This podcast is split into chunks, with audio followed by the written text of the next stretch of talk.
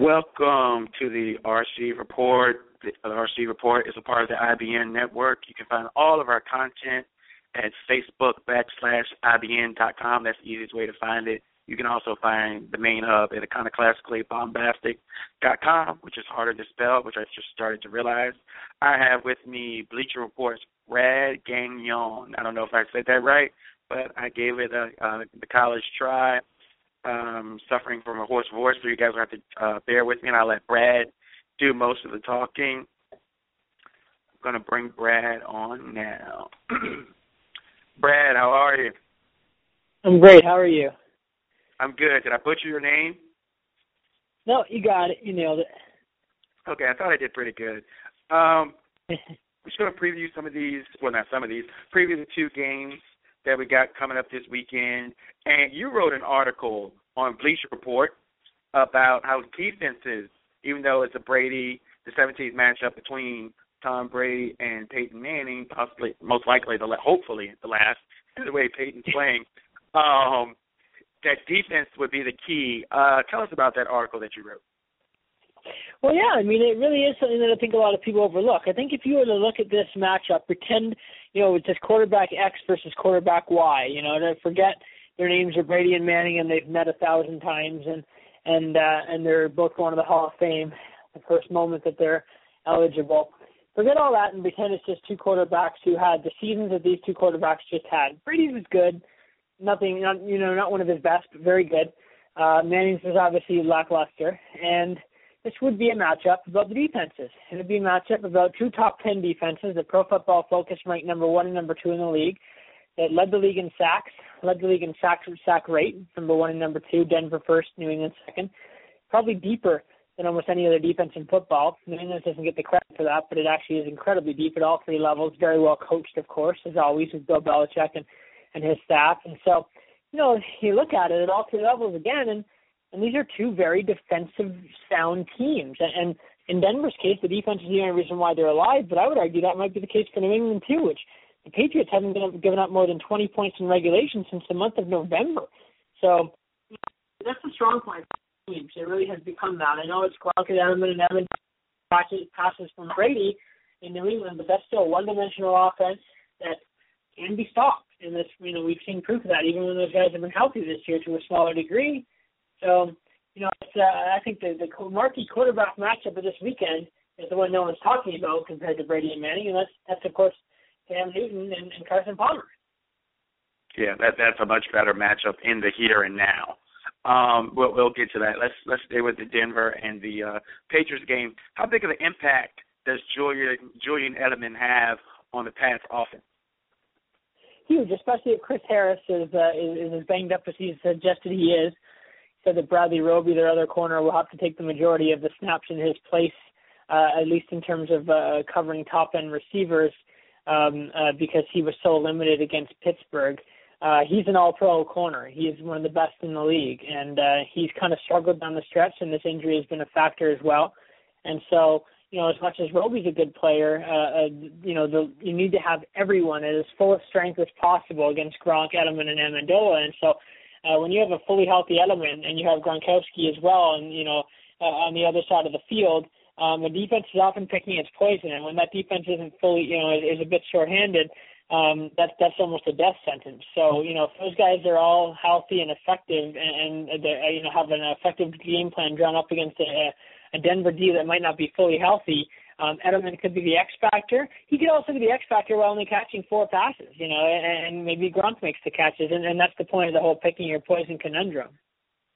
Yeah, that definitely is uh, kind of the thing, especially uh, well everywhere, but in the red zone.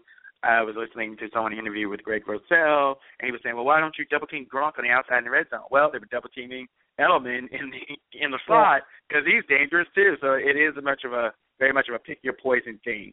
Uh, I'm going to ask you about the matchup about whether Brady can get the ball off quick enough, or the well, well, more specifically, whether the Broncos can get pressure on Brady. Brady for this season, according to Pro Football Focus, uh, gets rid of the ball in an average of 2.3 seconds.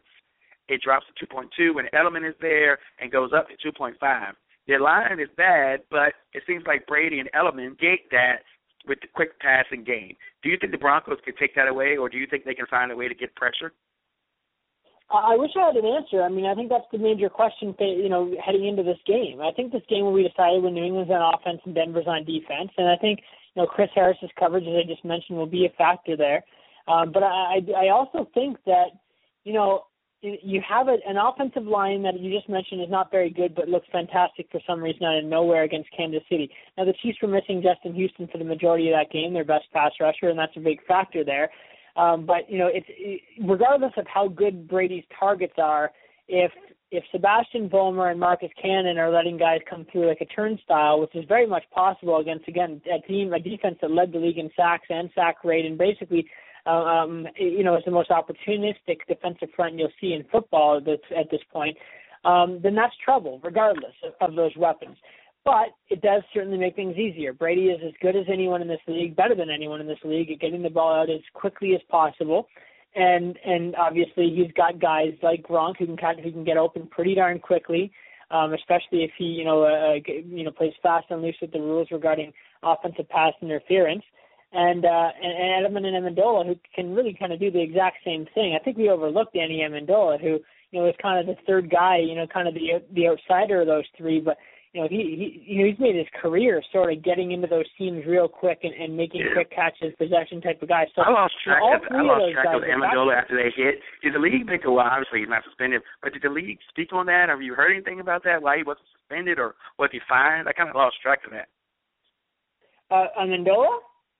Yeah, the hit that he did last week on the punt return that everyone thought was dirty and yeah, no, no, he's he's he's still good to go. He's amped, amped up is the headline you get when you Google him right now to face the number one Broncos D. So, um, you know, he'll he'll be there, and and yeah, it's try it's he kind of he kind of faded into the abyss a bit after that. Yeah, play, yeah, I thought but, they would at least be they were, you know, sometimes Blandino will come on and at least make a comment, and it just kind of I didn't even think about it until today. I was praying for this, and it's like, well, he didn't get suspended. Yeah, I don't think he point. got signed. I don't know what happened.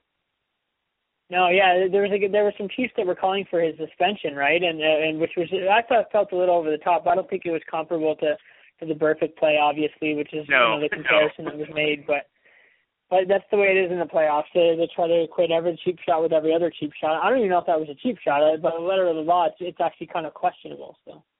Yeah. Uh, let's switch to the other side of the ball, and and this is, and I think I know your answer because I was reading through some of your stuff. But do the Broncos have the right guy starting at quarterback for this game? Yeah, oh yeah, I, think so. I think uh, you know if you haven't reading my stuff, then that's one thing I've written is that they they should sink or swim with Peyton Manning, and and I absolutely believe that. I believe you paid him a, ridiculous amount of money to come in and try to you know do what John Elway did, and we got to remember that when John Elway left, you know they walked away into the sunset, as they like to say he did it as not a game manager, but something between a, an elite quarterback and a game manager. That was Terrell Davis, right? And and, and yeah, that was, I was going to say a quarterback that had Terrell Davis behind him. That's what he was, which is very helpful. Exactly, exactly. And so you know you still got to make the plays, and and and there's a difference in 1998 and and 2016 as far as uh the impact quarterbacks have in the game. So it won't be it will be harder for a guy like Manning to win the way he has been performing this season. Um, but I think it's just as hard, if not harder. Actually, I do think it's harder for a, what is essentially a rookie in Brock Osweiler. I know he's been around a few years, but as far as the starting experience goes, to rely on him to win. I mean, there's literally, based on precedents, based on what we've seen, uh, based on the amount of sacks he takes, the trouble he has with the second and third reads, there was literally a 0.01% chance that the Broncos were going to win the Super Bowl with Brock freaking Osweiler as their quarterback. Let's be real. and and it was Super Bowl or bust in Denver this year. It had to have been, right? I mean, if this team loses the Super Bowl, it will have been a disappointing season for them. That was the way it has always been framed. That's the way it is, especially considering they're running out of time with with Peyton Manning. Um, and, and so I really think that was the viewpoint, based on the fact they fired their coach last year after going, uh, you know, after winning the division and, and making the playoffs. So, you know, I really think that uh, that you gotta you gotta sink or swim with him. You gotta either you gotta just find out, and maybe he will, you know, uh, implode and throw three interceptions. But your chances of winning with Osweiler were so slim that it was it's worth the gamble that a guy who has defied odds at every level of his entire football career might be able to do it one last time. He's also the smartest quarterback I've ever seen play the game, and ultimately, cerebral aspect of this game is so key. If he can pick apart a defense and and, and really focus in and have one hot game, basically, he can be in the Super Bowl. Do you and, and we you you touched on it a little bit, but let's uh, delve a little bit deeper. Uh, whenever Peyton plays, there on Twitter and just and on, on my blog, there's just this overwhelming uh, deluge of comments about his arm strength and lack thereof, and I and and it does look pretty horrible. And two years ago, you said, well, it gets there, and this year we've seen some signs that it doesn't get there. Sometimes there's often as it used to be, and with his ball placement. But do you think overall that Peyton's lack of arm strength is overblown? Yeah, I do. I, I actually let's rephrase it. I think that arm strength is overblown. I, I think that In you general, can be a yeah. very good quarterback. Yeah, I think you can be a very, very effective and a Super Bowl winning caliber, caliber quarterback in this league with ultimate arm strength. I realize the majority of the guys that have won them in recent years are the Ben Roethlisbergers of the world, and even the the exceptions you'd think as far as eliteness like Joe Flacco have big arms.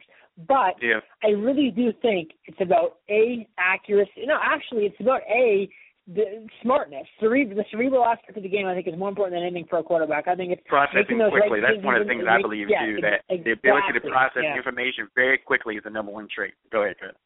Yeah, so yeah, so that that's Manning uh, to a T, right? I mean, that's what Manning. That doesn't go. Man, uh, it does feel sometimes, and I saw a tweet. I, I wish I could pull up and remember who wrote it, but someone tweeted said, that, "Why does it feel as though Peyton Manning's decision making has gone along with his arm?" And, and I thought that was kind of profound because it, it, it does feel sometimes like the decisions he's making aren't as good as the ones he used to make. But I also think that that's it's possible just he's not bailing himself out with his arm like he used to when he did make those bad decisions. Like, is it as in he could get away with more before? So that that's possibly an aspect there. But uh, you know, I think first of all, yeah, it's the mind, and and he still has a major edge in that in that area. Second of all, it's being accurate, and he doesn't throw a lot of stupid picks. He still is a, a fairly careful and, and calculated quarterback.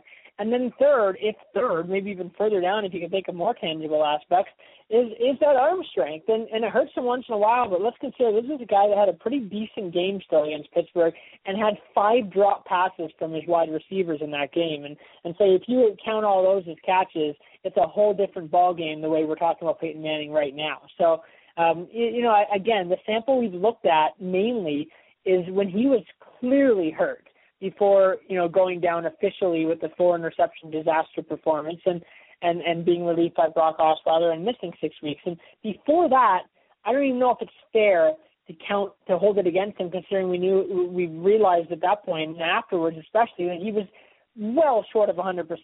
Now he looks a lot healthier than he did before. We can't hold against him a game in which he basically handed off the entire time in relief of Osweiler in Week 17 and and I really don't think we can hold his his uh, divisional playoff performance against him due to the fact they dropped five passes and his numbers weren't too bad regardless and no glaring mistakes. So, uh, you know, I really think he owes him this game. A lot of people are further down on him than they probably should be. Uh, um, the running game. Do you think, and then that's the thing with Kubiak's offense, people have said, it's, well, not people, but it, they've even alluded to it to a degree, that it's a bad fit, but with a healthy Peyton, um, it seems like he'd be able to move more around like Kubiak kind of wants him to do.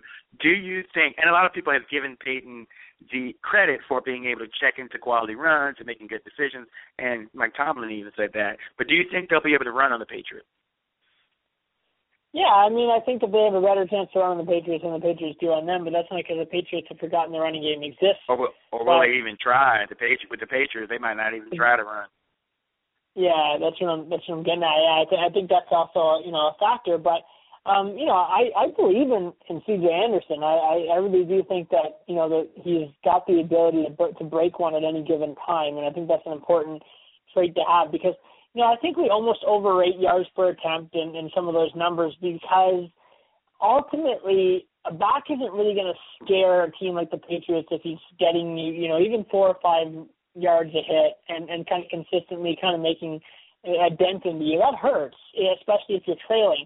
But the real danger and and the reason why a back can keep a defense on its heels and and keep a defense honest, as the cliche goes, is because he can hit a home run at any given moment on the ground. And that's really the biggest fear that a defense has, no matter who they're coached by and what their strategy is. So, you know, I think that's that's that's the factor here is that is that as much as CJ, you know, had kind of an up and down season, still ended up averaging a really solid 4.7 yards per attempt. But we know that he can break one, and, and if he does break one, it could be the difference in a, in a win and a loss in this type of game. So uh, you know, I, th- I think that you know it's a guessing game because he might not have one. He might have one of those games where he simply just doesn't break one. Uh, but in this case, you know, I'm, I'm willing to bet that he's going to have that opportunity at some point in time and, and, and possibly do it. And the last part on this matchup, the secondary of the New England Patriots against the receivers, and and I really like the receivers for Denver, but between Osweiler and between Peyton and just the rhythm, I feel like has been off with them, and they've they've had a lot of drops this year in the game, in particular that game and the game with Osweiler, where gosh, I think Demaryius Thomas had like four or five drops on his own. But who do you think has the advantage? And the Patriots too. I like the way schematically they do it. A lot of times they will put Butler on the secondary receiver and try to lock him up yeah. and double team the primary receiver. And um, do you think who do you think has the advantage if you were matching up those two units?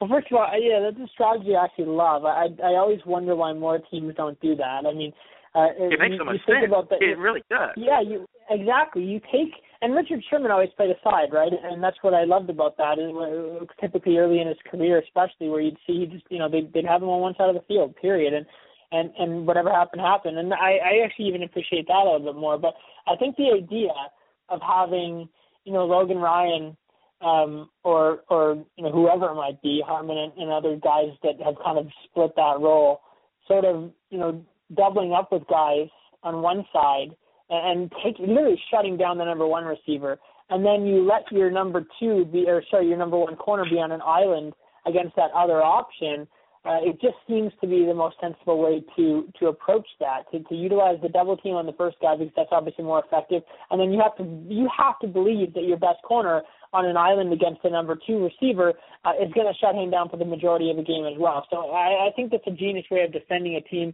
uh, in any respect, and especially a Broncos team that doesn't have the same threat at, at tight end that it did earlier in Peyton Manning's time there with Julius Thomas gone. So, uh, you know, I think that that doesn't necessarily leave them vulnerable there. And you know, Patrick Chung and Devin McCourty are fantastic safeties anyway that can come in and do a great job there.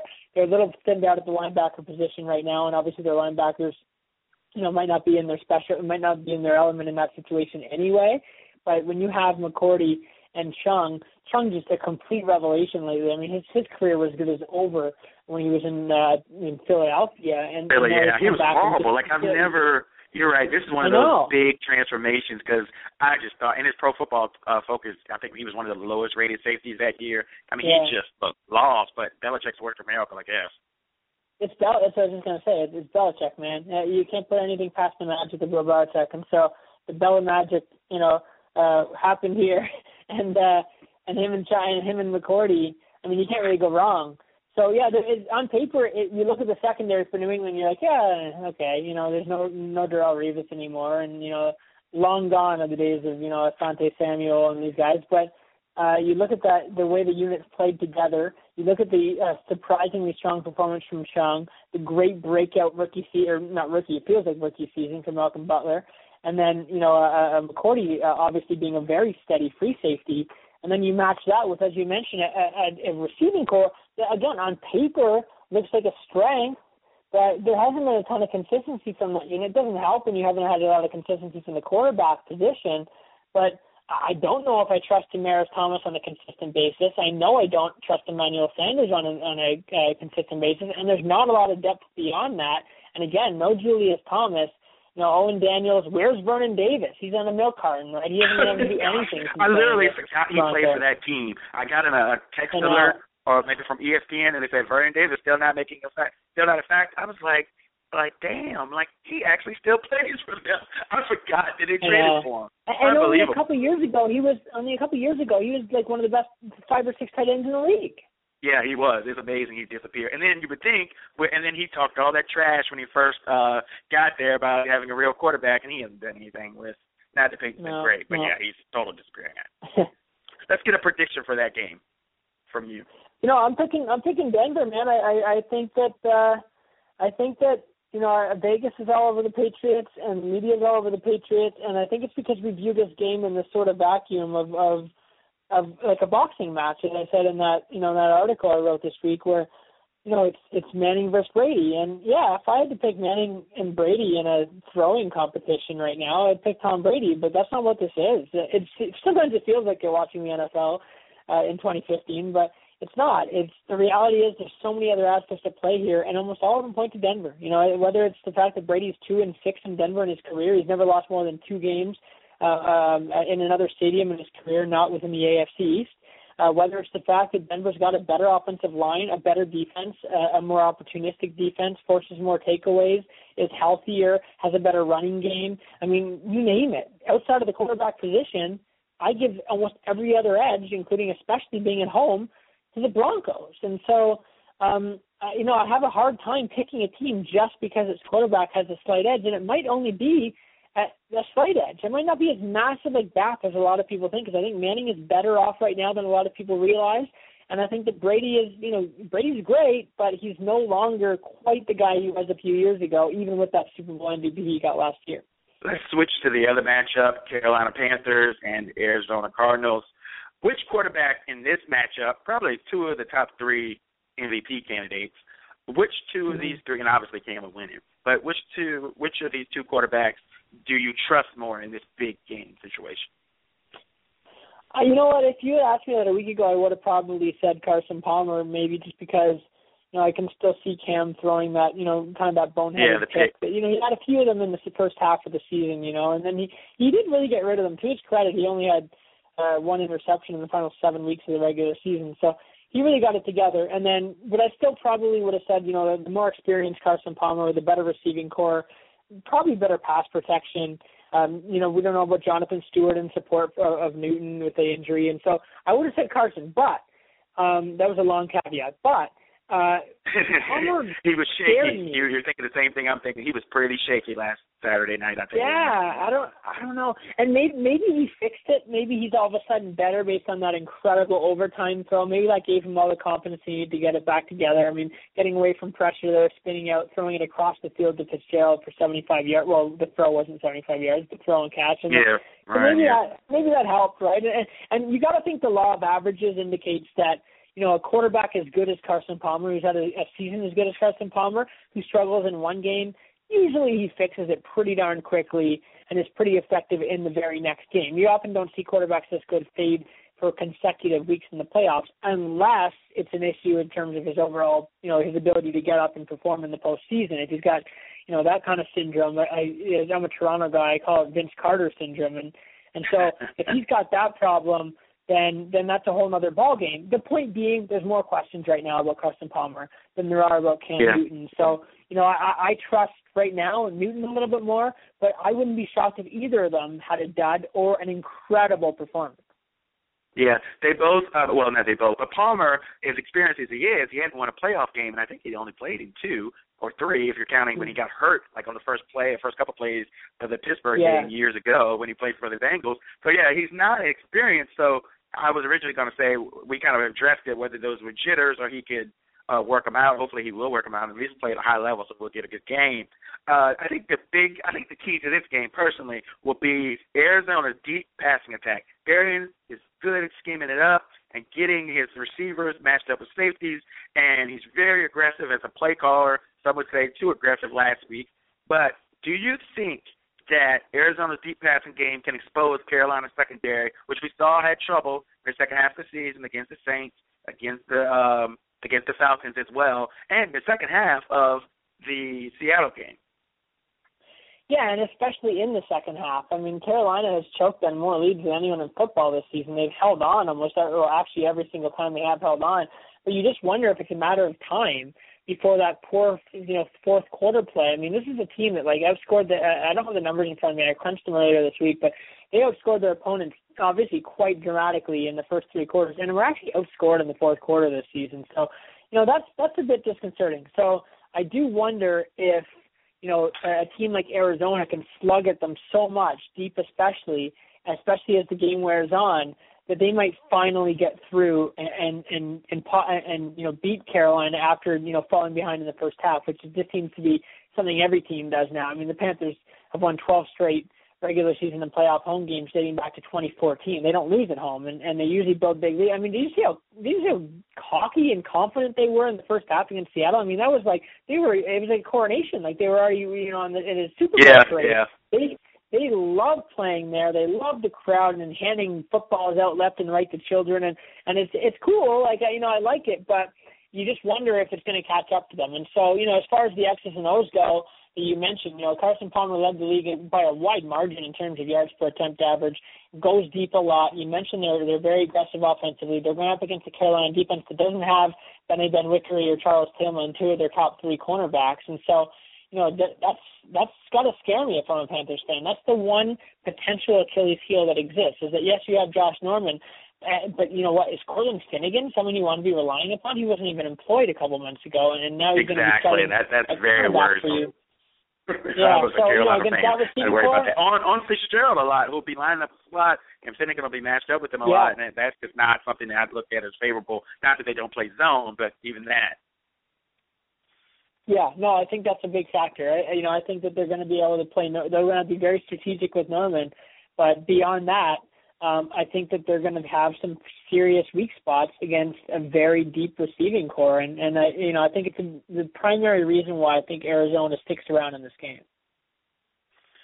And then we have if Carolina is going to be able to limit the passing game for Arizona, they're going to have to get pressure. Kawann Short has been a revelation this year. Course, they have Luke Kuechly. It just in the passing game in general, probably the best coverage linebacker and probably the best middle linebacker period maybe in the NFL. Uh, do you think that they will be able to get pressure on Palmer against Arizona's offensive line, which is have a few standouts, but it's shaky in some areas as well. Yeah, it is shaky in some areas, but you know, ultimately, I think that's going to be a trouble spot for Carolina too. I don't think, I, I think Carson Palmer is going to have his opportunities, and and and you know Jared Veldheer is a, you know not maybe not a great left tackle, but a very good left tackle. And Mike Iupati is obviously a Pro Bowl caliber left guard.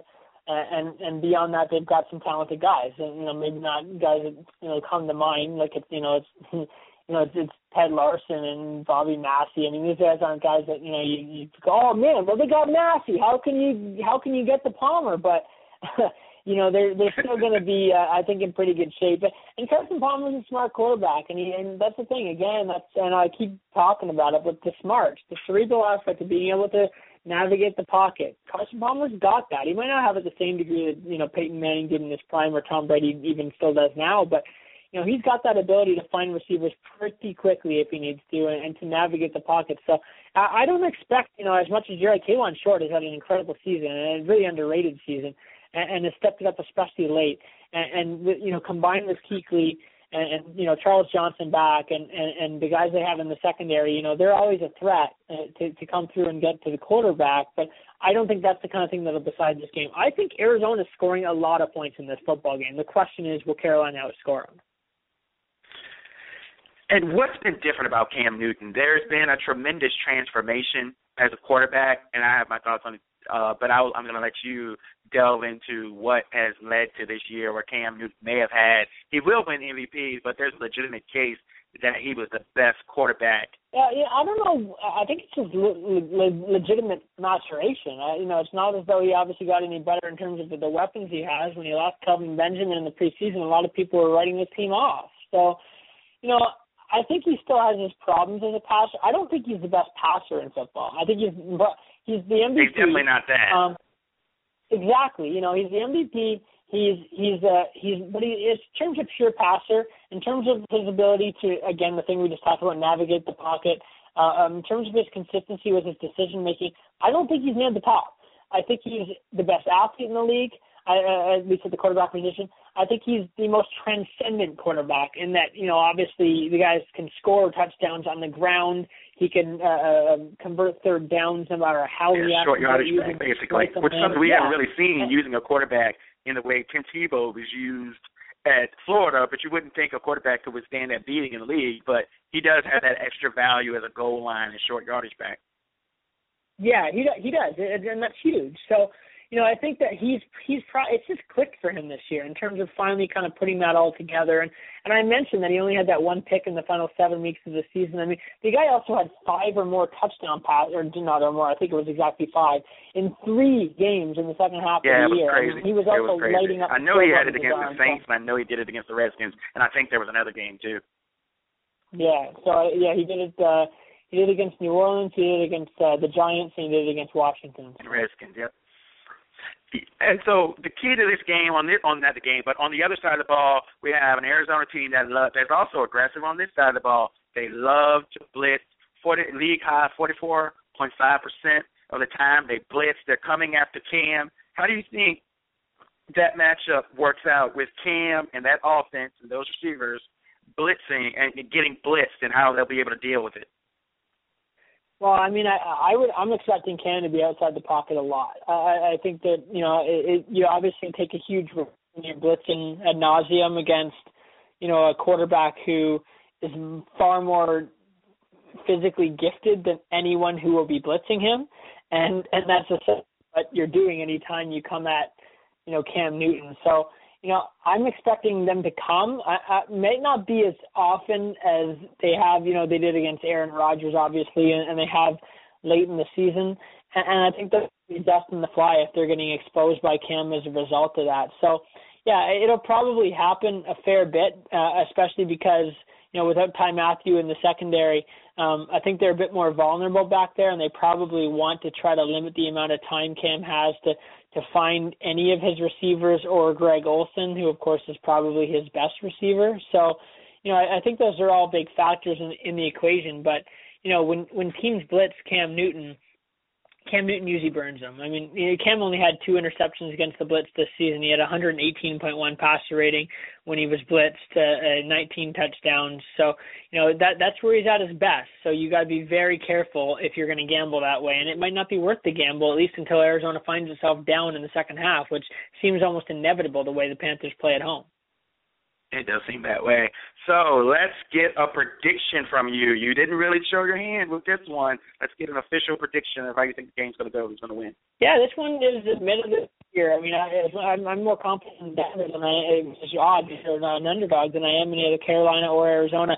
I ultimately uh, I have trouble picking against the Panthers at home in this spot. I just, you know, the first half against Seattle was so convincing that so they might not be that good here. And Arizona's, I think, just as good a team as Seattle. But uh, I just got to think they're going to jump out early. I do worry they're going to give up that lead in the second half. But you know, this is a team that's 21 and two since December of 2014. I know. Again, Carson Palmer with Palmer at quarterback. Arizona is 26 and five since 2013. I mean, they don't lose with Palmer at quarterback very often, and they were the best road team in football this season. Seven and one, uh, had the highest uh, um, points differential away from home still, I just you know if I if I'm if I if I feel it's a toss up, which is essentially what I think this game is, I have a tough time going with a very strong home team or not going with a very strong home team. So you know I pick the Panthers to win by field goal. Well, thank you, Brad. Tell everyone where they can follow you on Twitter and where they can find your work. Yeah, uh, on Twitter I'm uh, Brad underscore Gagnon, G A G N O N. And uh, BleacherReport.com, you know, usually it's uh, if I'm lucky, it's featured right there on the on the front page, and and on my Twitter, I link to everything. So everything is uh, right there, Bleacher Report and Twitter, and then uh, my uh, my columns at CBSSports.com as well, all through my Twitter. Thank you, man. I really appreciate it. Enjoy the games. Yeah, you too. Thank you. That was Brad Gagnon from uh, CBS Sports and from Bleacher Report. I thought Brad brought up some very interesting points and some great uh, stats and statistical uh, anecdotes to the game. From my personal perspective, is I have New England in the first game. I just don't think that Denver can pitch a shutout, which is not literally, but I'm thinking about as a baseball analogy. They're going to have to pitch a great dominant game as a defense. They're going to have to shut down the defense of the New England Patriots, and I don't think they could do that. Can they hold them to 17 points? Because I don't think Peyton Manning can put up more than 17 points on the Patriots defense or just in general. They just unless they get a score and you're hoping that Brady's going to throw a couple picks, which seems unlikely. Brady gets rid of the ball so quickly. Like I said, 2.2 seconds with Edelman at starting. Uh, with Edelman starting, they're undefeated this year with Edelman starting. I do not see the Broncos. Peyton doesn't have it. I think Belichick has watched the tape. He's going to expose Peyton's weaknesses, the things that he's not able to do anymore. Belichick's going to figure it out. Some of it's obvious jump on the the short passes, make him throw deep, and I don't think Peyton can do that. And then we go to the second game where it's really hard, and I'm I'm I'm still wondering and second guessing and thinking what my pick should be. Is it Arizona or Carolina? In the end, I think it's an intangible thing. It seems like it's just Cam's year, and maybe they go on and win the Super Bowl. That's my gut thing. That Patriots and Carolina in the Super Bowl and Cam wins. But and they're at home and they're a strong home team. But I do schematically when I look at the game, I see a lot of advantages when you look at the Car- the Cardinals offense against Carolina's defense. That secondary is going to give up some big plays, and if they can't get pressure on Carson Palmer, it's going to be a long day unless Palmer just decides that he's going to choke but I just feel like the momentum, the intangibles, the things that Carolina brings to the table, the emotion, the passion of Cam and his leadership is going to rule the day. Now, I could easily see a scenario, and this is with my eyes. With my eyes, I can easily see a scenario where Cam is confused. He's going to face the most versatile defense, the most blitz heavy defense he's faced all year, and if they turn Cam into a runner and he becomes less accurate and more scattershot like he's been in the past and like he's been like he was at the beginning of the season, they're going to be in trouble. So look early. If they're getting pressure on Cam Newton early on in the game, that's going to spell trouble for Carolina because it's going to get him off that platform. He's able to just stand there in the pocket, throw off his back foot, which is amazing, and just rifle shots in there. If he's not able to do that, his mechanics, which are not great uh, as it is, if he has to get off his platform and get out of the pocket and try to make these same throws with some of the bad habits that he's picked up, if he's not just standing there in pocket, it's not going to work against. It's going to work against him. But I'm going with the momentum of Carolina, and I think ultimately they will win the Super Bowl. But hell, what do I know? We never know. Thank you for listening to the podcast. If you've come here you can go to Facebook backslash IBN. You can go to Iconoclastically Bombastic.com. You can look up Ronnie Carlton. Also, easy to follow on Twitter, Iconobomb, and you can get a lot of our content there. I C O N O B O M B at Iconobomb. Thank you for listening to the RC Report. Enjoy the weekend's games.